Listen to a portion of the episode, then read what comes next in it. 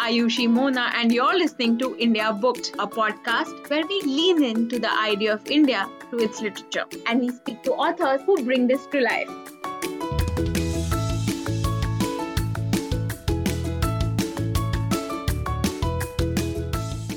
Hi everyone, I am Ayushi Mona, your host on India Booked, a podcast where we lean into the idea of India through the eyes of its literature. Today, uh, I'm pleased to have with me Veio Pou. Uh, Veio is uh, a professor. He teaches English at Delhi University uh, at Shahid Bhagat Singh College. Uh, however, uh, this is Veio's debut novel. Such a promising book because to me, a lot of this book sort of helped me understand why I do this podcast, which is really to learn about faces of the country that I live in and call home, uh, which often escape unnoticed.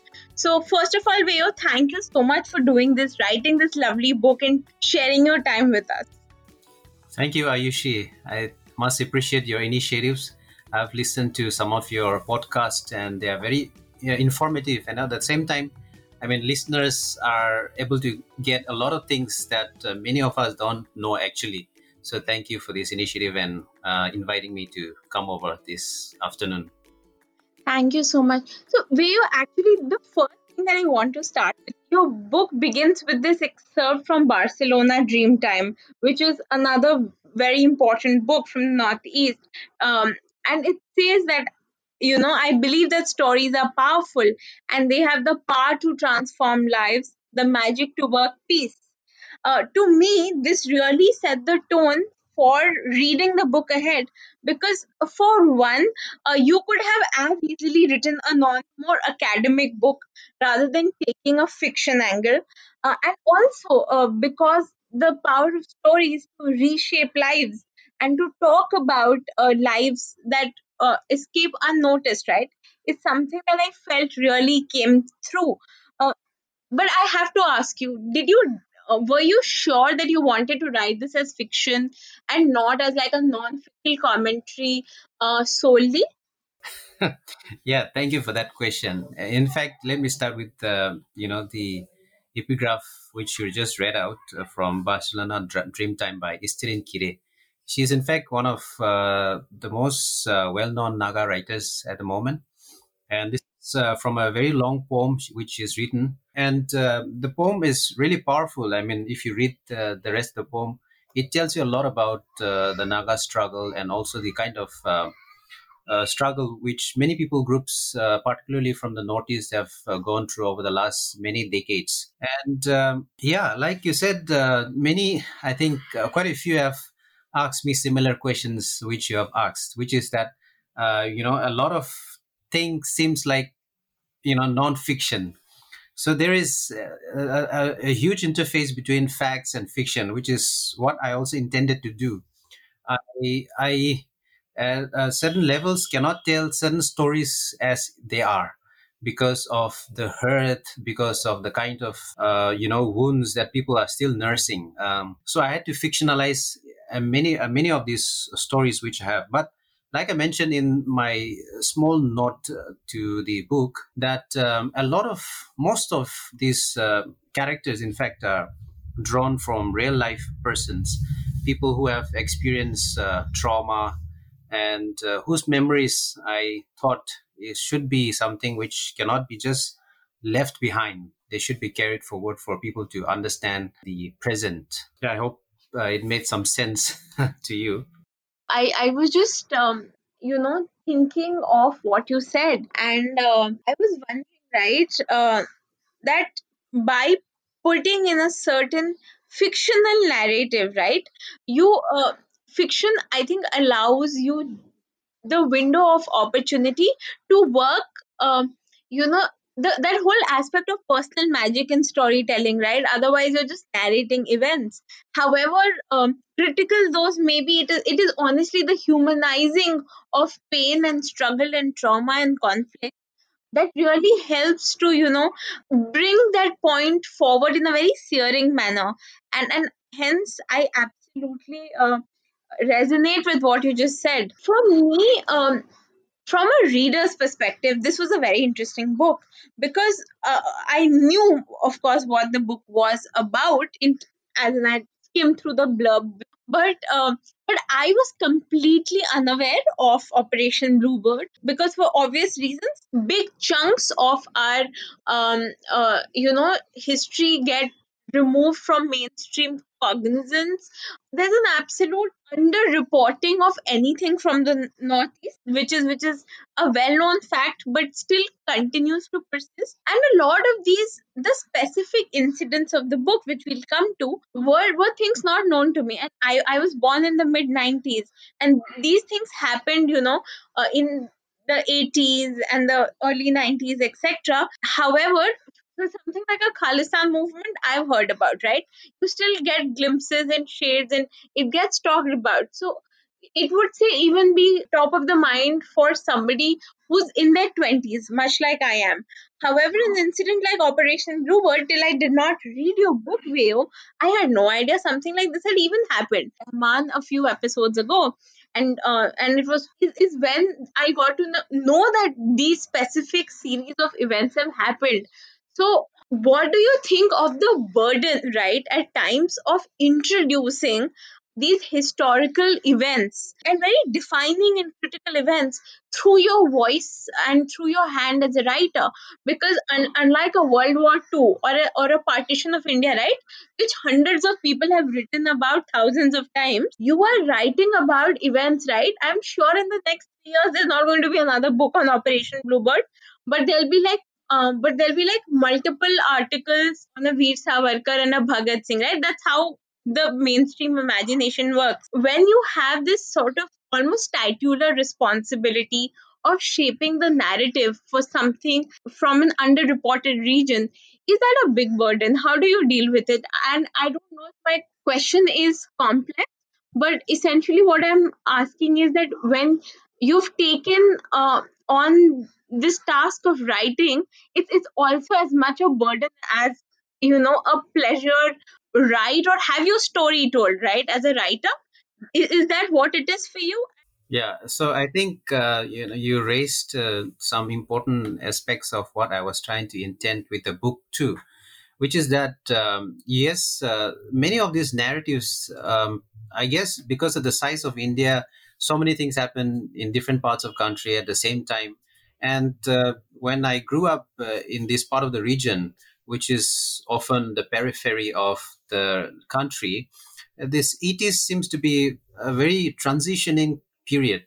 And a lot of things were happening. Of course there were things that happened you know which were much more worse than what happened in 80s but then again you know like you said many people have not heard about the operation bluebird much also because i guess um, people did not want to talk about it for a long time. Even people from that part you know even my people did not want to talk about it.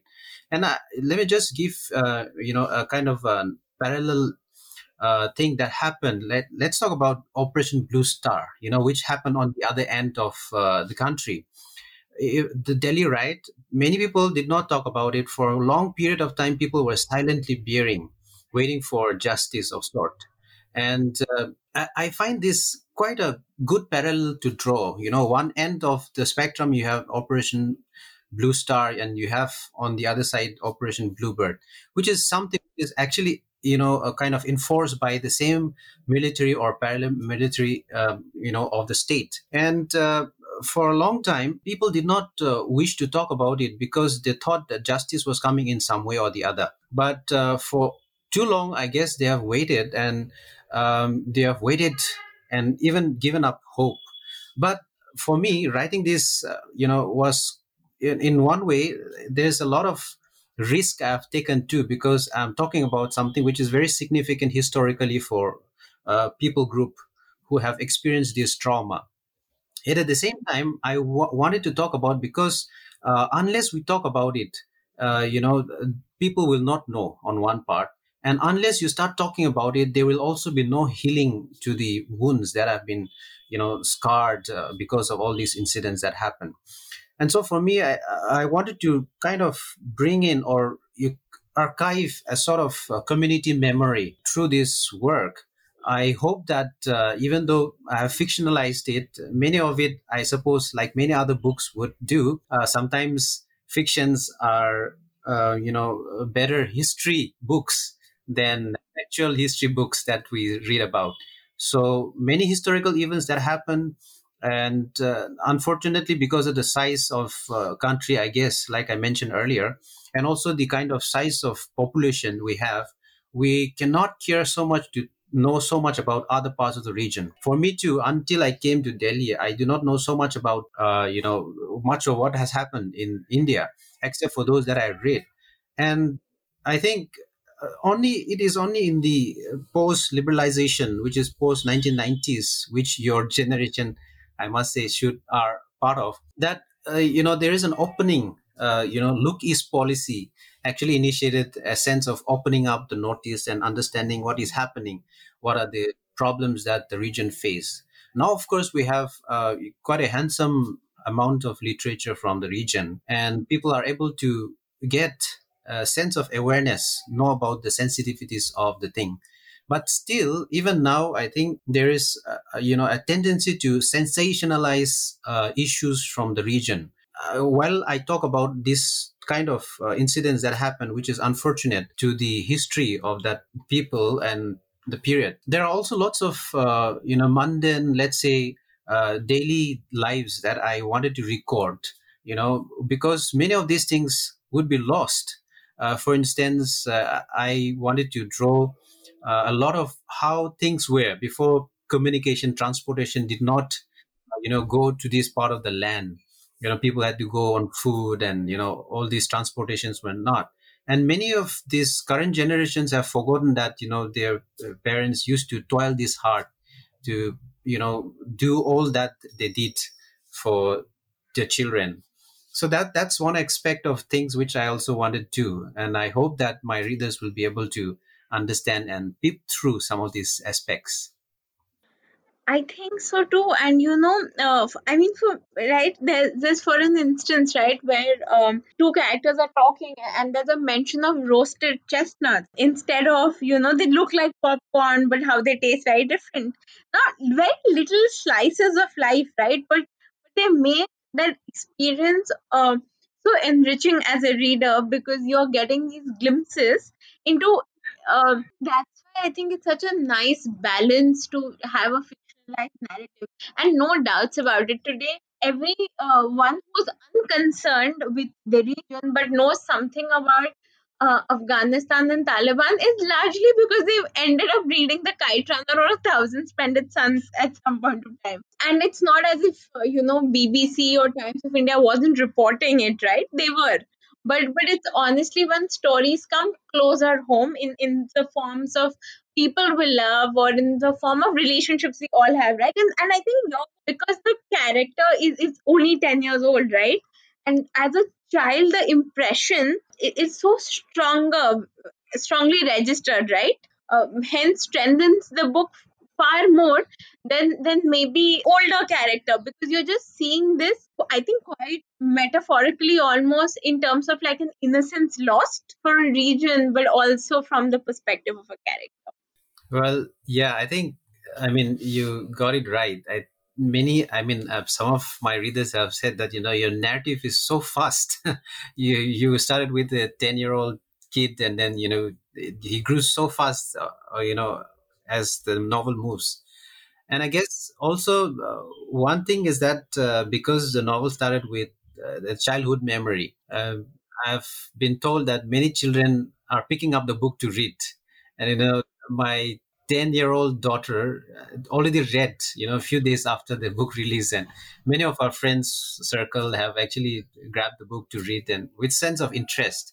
Of course, there are lots of heavy stuff. I wonder what goes into their head when they read through all those things. But I think uh, I guess readers, different kinds of readers of any age group can uh, connect with stories in different ways, even though sometimes we think that uh, this may not be their type of book, but uh, it is not for us to judge. And so, as a teacher, when I also often, uh, you know, at one point of time, I taught children's literature. And often, when we talk about children's literature, it is not the children who actually judge what should be children's literature. You know, it is often the adult who actually define those terms.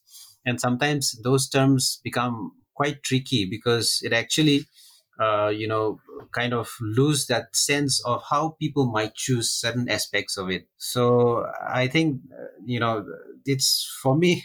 A lot of things have gone in, but also I think the fast-paced narrative also, I would say, uh, is is also metaphorical of the kind of transition which were very fast-paced. In uh, you know, as I grew up, I saw lots of things happening in one after the other, just like the incidents that happened. You know, the Oinam incident or the Operation Bluebird was quickly succeeded by the kind of factionalism that uh, broke out between the Naga insurgent groups, which caused lots of trauma again, you know, within their own people. And then again, you have lots of other ethnic conflicts. And even today, many of these ethnic conflicts are not yet healed. And uh, I hope to see that, you know, someday uh, different ethnic groups will be looked able to look beyond their own small worlds and see things objectively and come together to a point of healing. That's such a wonderful, you know, uh, thing, and and really, and I think healing is such is the way to really, you know, the resolution, if I may call it, right? Often we think of resolution first and healing second, but but I'm so glad Veio you said healing because I think that really is is the path to a resolution rather than the other way around you know one uh, and especially right because life it, it changes so fast right? Because in, in this book again um and because as i mentioned to you i was completely unaware of the context till i read the book right? When when this whole um the attack of from the assam rifles outpost happens and there's retaliation and and so many ordinary people get tortured and executed. Uh, shops get ransacked burnt down. There is so much disillusionment right? I think the pain that comes from the disillusionment is what is so much more de- destabilizing than than the sort of military social things that play out and that grief is so personal. So again thank you so much for mentioning that. Very nice about children's book right? And how um, adults often try to be arbiters of what's right. And it's, it's it's so interesting because so many of these books that were initially for instance like all of these fairy tales right that we read as um, to our children were actually very morbid stories for adults. Like the little prince which which started off for children is something that's revered almost like a philosophical book by adults now. That's very much true. And I think that is where I guess uh, the the power of literature also comes in. And uh, just to uh, mention that you know because I have interest in uh, researching. In fact, uh, my research was also on the new writings that were emerging from the northeast of India, especially the English writings. I see a lot of um, kind of genres that have emerged from the region and my first book, in fact, uh, was more of an academic book, which I researched, and uh, part of it is from my PhD thesis. Uh, the first book's title is Literary Cultures of India's Northeast.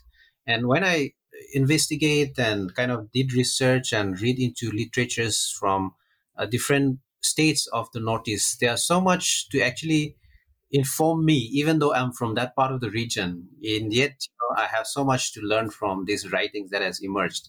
And literature gives us that opportunity to go into worlds where we have not seen. And I'm sure by now you have interviewed lots of different people from different parts of the country. Quite interesting for you to actually penetrate those worlds through literary worlds.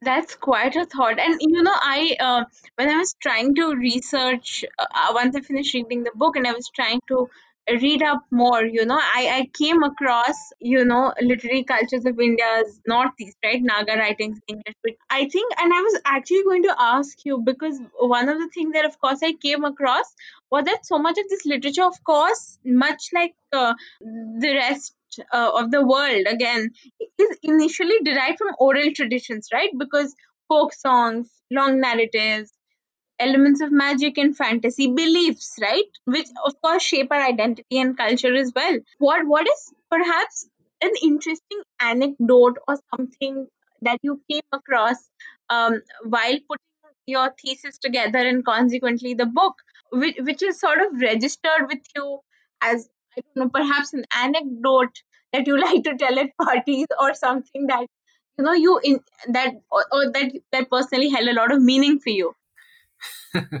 yeah, I, I mean, actually, I was not quite prepared to talk about the other book. But anyway, I think uh, when we read into literatures from the Northeast, particularly the English writings, um, you see a lot of um, post-colonial angst.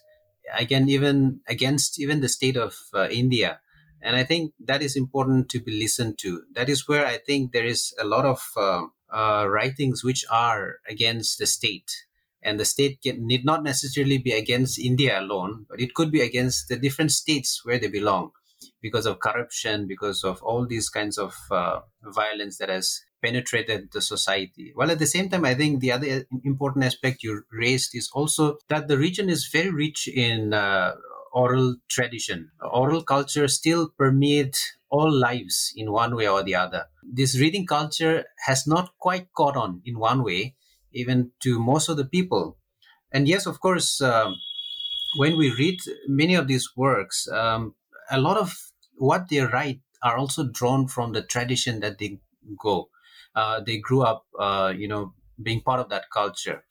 And uh, oral culture gives that uh, impetus uh, or sort to to let the writers uh, become convenient with being a storyteller so i also you know the, if you read into my story i you know you will be able to identify with the grandmother.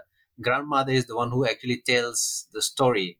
And uh, that gives me a sort of memory of uh, how my real grandmother was like many other grandmothers and uh, patriarchs would tell stories about all this enchanted world where uh, all sorts of things happen you know the magical realities. And i think we still look for that sort of uh, magic world.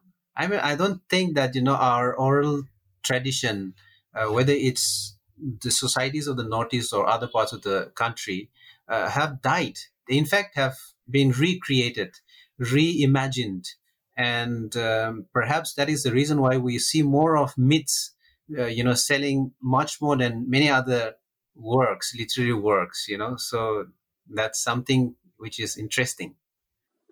I, I am sure you're reading my mind because I was just going to say that much like you know this the grandmother in the book is is such is you know she's a community keeper. All of the and that whole anecdote and that piece around the Japanese soldiers I'm not getting into details because I want people to read the book and I am very like very consciously um steering away from spoilers and you know detailed stories. But but I really think that you know I think she was my uh, favorite. Yeah, I, I hope people also find her uh, interesting because uh, I think she represents a generation, at least, that, uh, like you correctly put it, uh, are memory keepers uh, in a good sense. Lots of things, you know, she takes us back even into the Second World War, right? Right, you mentioned, you know, through our stories and those can be really fascinating you know we can just like we can read a book and travel back into any part of the world where it is located. You know storytellers have this that sense of being able to mesmerize us and with their sense of storytelling and with the kind of performance they actually perform you know. Storytelling is not just simply reading it like we all do to our children today you know. We have lost a sense of performance i think which we have not quite being able to retain and and yet i think storytelling is not an easy art. It is not for anybody also. And i guess that's that that is also something which which which strongly comes true hopefully Absolutely, and you know, we, we today live in an era where uh, storytelling is confined to every second pitch deck by uh, a startup saying that, oh, they're doing storytelling. It, it's become a buzzword, really, but the beauty and the ethos and the magnitude of storytelling, I think we, uh, and, and I think the grandmother says this very nicely, huh, in the story where she says, right, that people of our generation, you know, now people, uh, we don't care so much about stories because um, because of this modern education and learning has taken away the kind of flexibility and histories of personal pride and stories right it's become about knowing what everyone knows and not cherishing so much of what is very unique to you right which is the oral what the oral tradition is about Hmm. Very true. I think, you know, I mean, in that sense, I'm quite excited about this, this conversation also because this actually keeps on that medium of, you know, the oral, unlike uh, kind of a written interview, which, you know, people say, you know, I'm going to interview you through email. You know, there's no sense of quite warmth of exchange. But a talk like this gives you a sense of keeping alive that uh, ability to actually engage the reader as well as the one who is actually in conversation with. So thank you, Ayushi, for this. No, the pleasure is all mine, Veio. And you know, it's it's such a. Uh, and I had thought initially, you know, that I will. I'm going to ask you all these very hard questions on NSCN, and you know, around uh, the context of why uh, the attacks happened, what what what happened with the legal recourse, and and of course we've touched on them. Uh, th- this conversation is, I think, very tonal of the book itself, right? Because you've picked up the Oinam incident as an inflection point. It's not a you you know it's one of the slightly lesser known inflection points as per my understanding of the Naga movement. I think you very nicely told us in the beginning that that it's something that's even under discussed or under represented within fabric of people who've experienced or lived these roles, right? So I am I'm very very glad to have this. I, I think just like you know the whole memory keeper and storyteller, really uh, you know the response and the reaction that really together creates the story, right? Because and I think that be a reaction. There would always be you know tell me one more. Oh, why did this happen? And the, you know children always question. Adults just take oh this person has written this novel, so I'm just going to read it as is, and then I'm going to like you know move on with life after that. So so so very now that I've I've mentioned this in passing, I I have to absolutely ask you um about the legal um uh, piece right? A lot of factual information you've mentioned in your author's note right came from a book called the judgment that never came the army rule in northeast india which is written by nandita and sebastian Hongray. And nandita was actually the lawyer who filed uh, for everyone who listening to the podcast who doesn't know the uh, context was the lawyer who filed the original court case against these atrocities and she was working closely with naga people's movement for human rights and other human rights organizations. Amnesty uh, international also got out a report which included eyewitness accounts. However all of these are now lost and and there the I think in last year in 2019, after three decades, after the court petitions were filed, right, that the case was just completely dismissed for lack of evidence, which is shocking because there were 12 volumes into thousands of pages, right?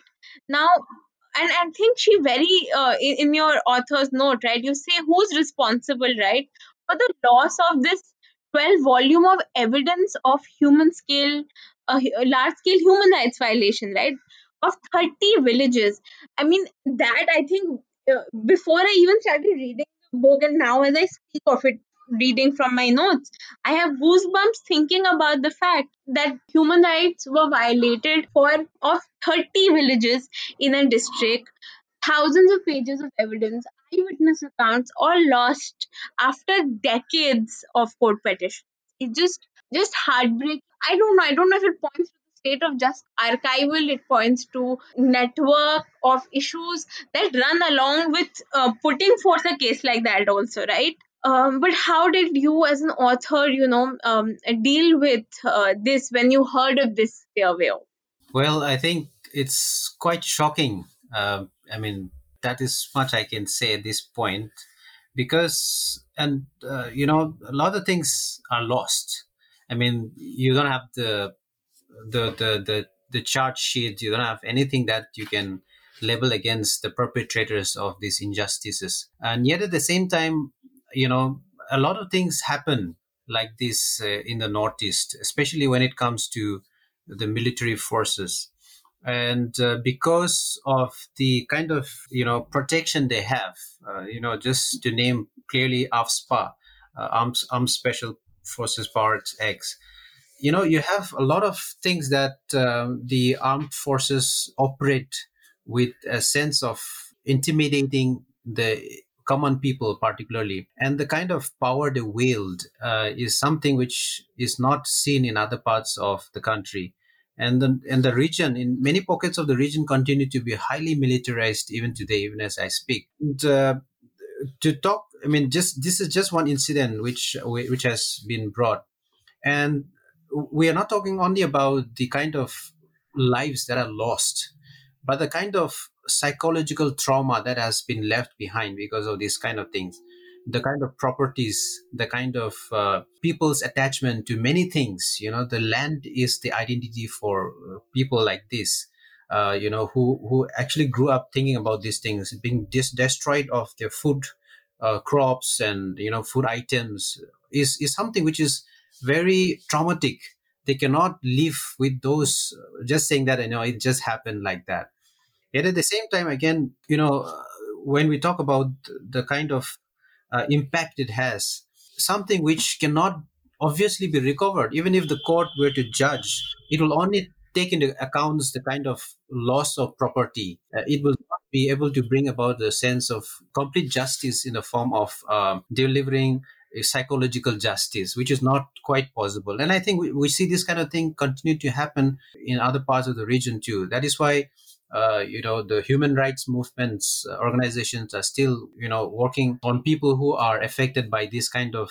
uh, you know military actions the impunity at which they work not just in that part of the region where i come from but also let's say in uh, the middle part of india where it is you know people refer to it as a naxalite region or regions where many organizations are battling to struggle to bring a sense of justice uh, which may not come about but it is i hope with a sense of it is my with a sense of hope that uh, something would be unveiled to some people as i as they read this book that something happened like this and then you know they should not be forgotten of all those Absolutely. You know, I just was reminded again, and this is one of the lines that I've underlined from the book, right? Is it this line which says that his mind wouldn't stop working and thinking and wondering. He felt he was living between hope and despair. That's uh, unfortunately uh, the state that people have had to live with right? Do- mm, swinging between hope and despair and dealing with this aftermath of trauma and to actually hear and come across i don't know miscarriage of justice or denied justice or even on the basis of something like lost evidence right? Uh, it's just absolutely makes one distraught. I think one question uh, Veio, that i wanted to ask you right? Uh, much like uh, there's a there's this swift movement towards migration right to urban centers. So a lot of the youth from have moved on to like a delhi or a mumbai right increasingly for economic opportunities. How does that change the fabric um, of the community uh, that have that has lived through this time? Especially because uh, you know the nature of power the nature of stories and personal histories that get redistributed with this um, economic migration that we see Well, uh, yeah, I think this sort of migration, as you mentioned, for economic reason, uh, happened mainly uh, with the turn of the century. Earlier, most people who go outside of the state to study are for educational purposes. You know, let's say it is primarily because of kind of liberalization that has happened in other parts, and you know, malls are coming up, markets are opening up, and therefore there are sprouting of opportunities which were not visible in the state. Again, you know, while we also see the opportunities outside the state, the sorry state of affair also in the states, uh, in the region, most part of the region, and especially state like uh, Manipur and Nagaland, is that the higher education is also pathetic. Um, of course, there is a way to recovery in many sense. Many uh, institutions are coming up, but still, it is not at all comparable to others. And this is something which is very unfortunate that uh, young people continues to go flow out of the country without the intention of coming back. So there is there is always an outflow uh, of capital or you know interest, and also in that sense, economy is also flowing out from the state. Actually, while it should be flowing into the state, because when children, young people go and study elsewhere, parents' money go out. So technically, the state money, uh, you economically a poor state like Manipur, uh, is hurt so much, doubly hurt when uh, you know young people move away. Uh, there is no sense of uh, you know sending back that uh, money which has been spent outside, and this this continues to be a problem which uh, I don't know if there is an immediate solution to it.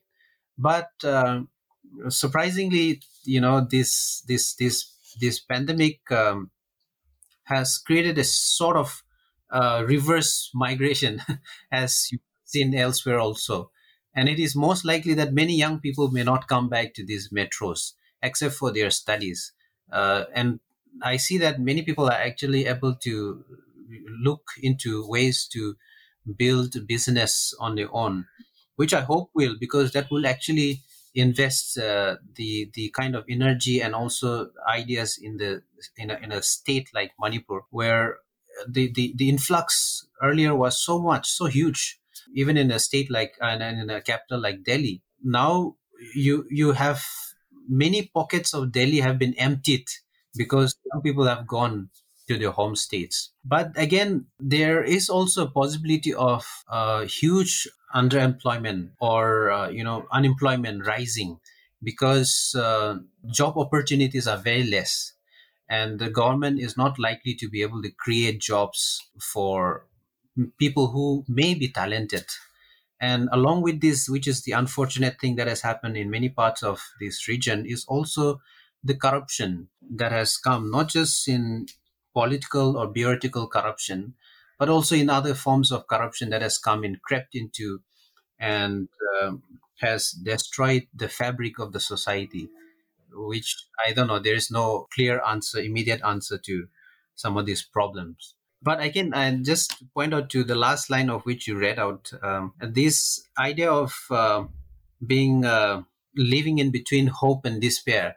Um, that actually is talks a lot about the the current political also the political situation of the Nagas when it comes to uh, you know the, the conflict with uh, India, and also because you know somehow or the other the Naga problem seems to be a persistent thorn in the flesh for uh, the great nation state India. We see that you know because the NSCN is also from the beginning referred to as the mother of all insurgent movements in the northeast. The government certainly is trying so hard to uh, arrive at a solution, but uh, blames have always been from both sides, and uh, it is very unfortunate that you know the wait keeps going on.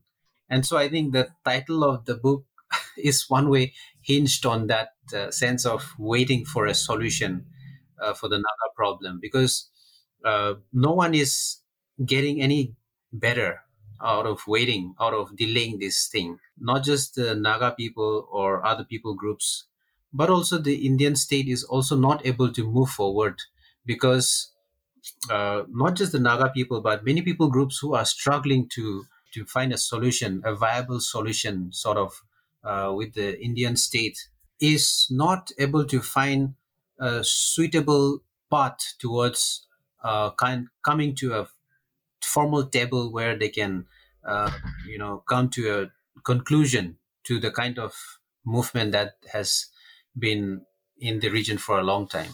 And I think uh, the, the Indian state rightly sees that uh, a solution with the Naga people is crucial for other states also to follow suit uh, because they still con- continues to wield a kind of respect and power over other kind of sub movements that are still in the region Thank you, Veio. I think this has been uh, so enlightening, right? And and I mean, reading uh, "Waiting for the Dust to Settle" was in itself such an education, and hearing you speak has really helped me understand a lot of the narrative of the political history and this very very lucid and raw narration of real events and sufferings that people have gone through. To end sort of today's conversation on a on a happy note, I want to ask you what are some books about India in general or written by Indian authors that you would want to recommend uh, to people listening in today?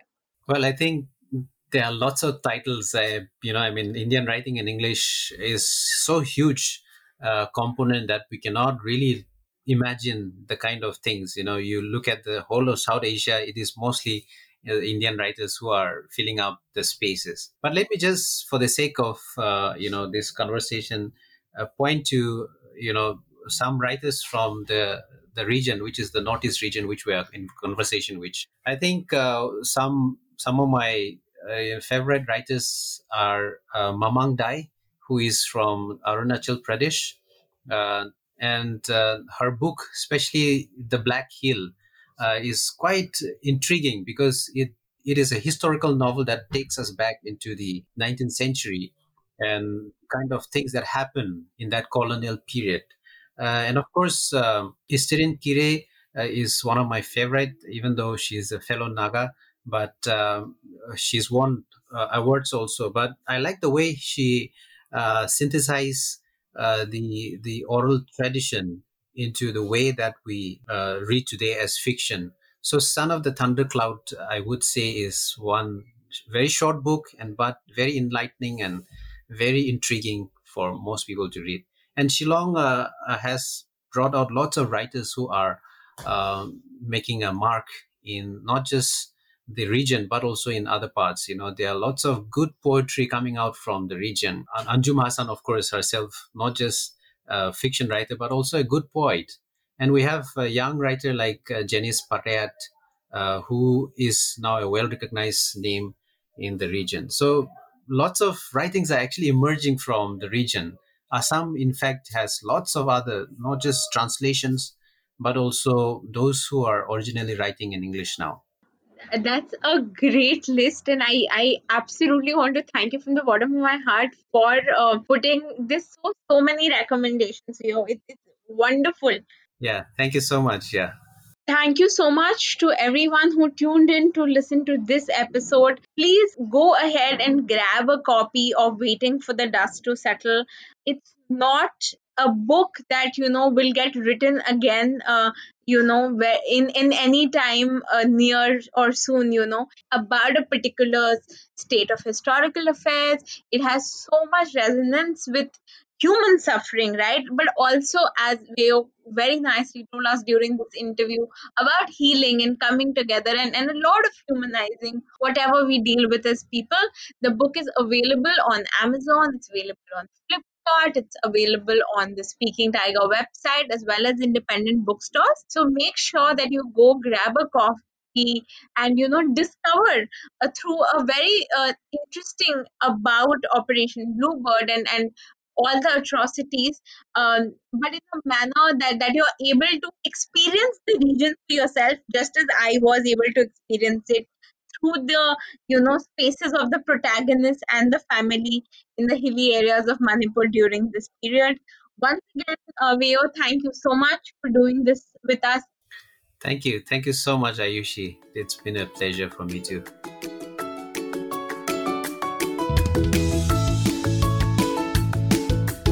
Do not forget to tune into us on Spotify, Google Podcasts, Apple Podcasts, Gaana, and HT Smartcast.